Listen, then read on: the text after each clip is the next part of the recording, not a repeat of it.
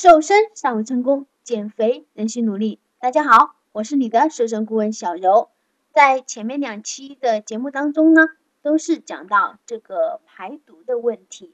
那今天呢，就讲在生活中怎么避免吃到这些毒素。这样一方面呢，学会了怎么让毒素的及时的排出体内，同时又学会了阻止这些毒素的侵入。这样一进一出的双重管理，就可以呢解决问题的根本的。那接下来就跟着小柔一起来认识这些毒素的来源。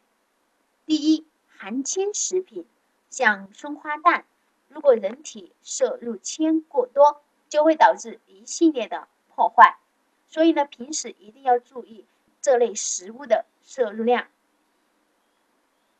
第二，腌制食品。像鱼、肉、菜这些食物，在腌制的时候，容易使加入的食盐转化成亚硝酸盐。它在体内酶的催化作用下呢，容易与体内各物质呢作用，生成亚胺类的致癌物质。人吃多了容易患癌症，同时呢还使人体早衰。所以这类食物一定要注意，不要过多的去摄入。第三，霉变食物，像粮食、油类、花生、豆类、肉类、鱼类这些呢，发生霉变时，这时就会产生毒素。产生毒素的过程呢，就不细细讲了。要认识到这样的食物呢，是一定不要去吃。第四，水垢，我要特别讲讲这个水垢的问题。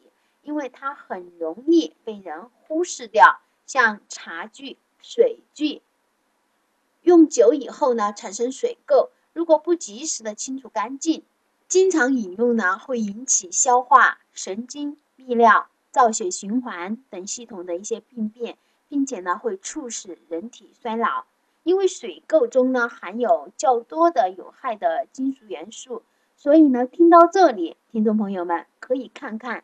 家里的这些器具是不是呢有经常清理？如果没有，这次以后呢一定要去清理掉，不要再忽视了。一个长久的忽视呢，就会对身体的健康造成影响。第五，零食。说到零食，平时爱吃的朋友呢，一定要细细听听。